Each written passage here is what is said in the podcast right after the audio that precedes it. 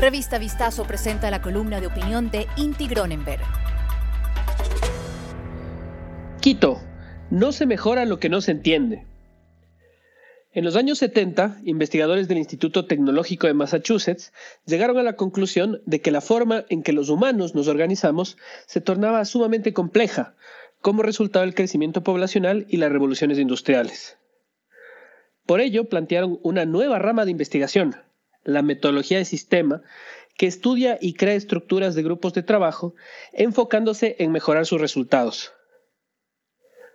A partir de esta teoría se diseñan grandes estructuras organizacionales que permiten la colaboración estructurada de decenas de miles de individuos, cuyo trabajo colaborativo puede crear cosas increíbles, como por ejemplo las tecnologías contemporáneas y futuras.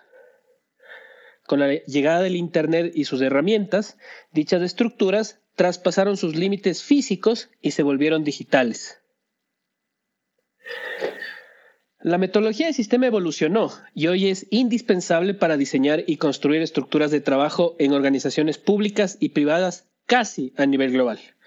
Y digo casi porque dicho conocimiento no llegó a la clase política ecuatoriana. En cada elección se proponen mitos fantásticos. Se apunta como mérito a la refundación o destrucción de las instituciones públicas en ciclos de cuatro años.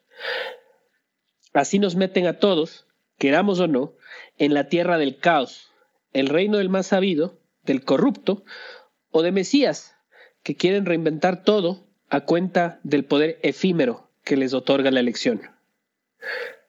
En la visión iluminada del caudillo promedio, no le importa votar a la basura proyectos de sus antecesores y los recursos invertidos.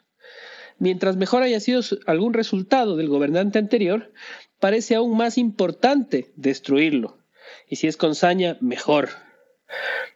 Así se ha perfeccionado la cultura del despelote y del despilfarro, que es la antítesis de cualquier lógica de progreso.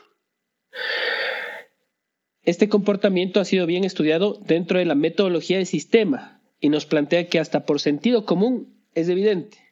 Cuando los sistemas se crean y destruyen constantemente, no pasan de una fase conocida como imitación de la cual las organizaciones, instituciones, ciudades o países nunca mejoran. En estas elecciones estamos en el mismo círculo vicioso. En Quito, por ejemplo, en dos foros organizados por universidades, se pidió a los candidatos hacer un diagnóstico del municipio y sus consecuentes planes de trabajo. A lo más profundo que llegaron todos es a esbozar que se necesita un cambio en el modelo de gestión, o hablar de transformaciones estructurales, o incluso extremismos sobre reducir plazas de trabajo por el mero dogma reduccionista. No lograron definir el modelo que habría que cambiar, ni el por qué, ni el cómo las transformaciones propuestas harán que salgamos de la dolorosa rueda de la imitación y las incoherencias del borri va de nuevo, o el prueba y error de cada cuatro años, o menos, si no terminan el mandato. No habrá cambios en el municipio si los políticos que aspiran a dirigir la ciudad están más ocupados en el marketing o el TikTok en lugar de tener claras las bases técnicas. El carisma ayuda en las elecciones, pero no sirve para gestionar y administrar un sistema tan complejo como es el distrito metropolitano. Sin un método eficiente y de largo aliento, seguiremos atrapados en un callejón sin salida, viendo cómo toda la infraestructura municipal se deteriora inexorablemente cómo los servicios se vuelven suplicios, cómo las inequidades se profundizan. Perdemos la esperanza y las oportunidades de proyectar y construir una capital del futuro mientras intentamos desesperadamente no retroceder y subirnos en el caos. Escucha todas las columnas de opinión de nuestros articulistas y otros podcasts de Revista Vistazo en nuestros canales de streaming.